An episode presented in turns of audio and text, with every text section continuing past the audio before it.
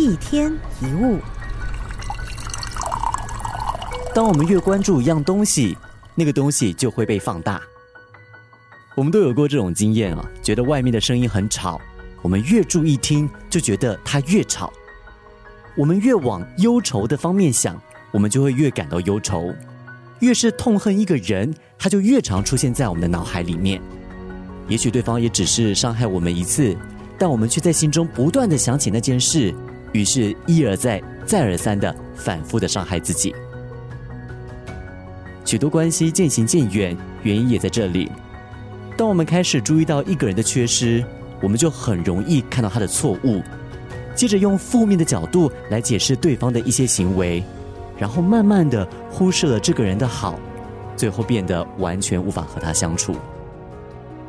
这也是为什么爱抱怨的人总是把注意力放在不满的事情上，就越看什么事都不顺眼，感觉全世界都跟他作对，而这样的抱怨只会无限循环的下去。记得关注什么东西，什么都会放大。用怎么样的观点看世界，决定我们看到的是苦还是乐，是礼物还是诅咒。如果我们只专注曾经有过的美好事物、胜利跟成就，我们的人生就充满希望跟欢乐，常存感恩之心，喜乐就会源源不断。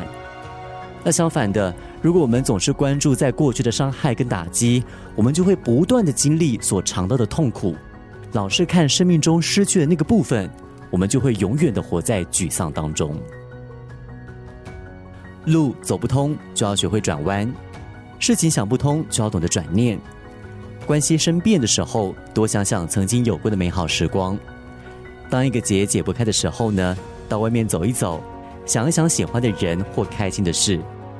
一旦我们转移我们的注意力，情绪就会跟着改变，很多问题也许就不是问题了。一天一物。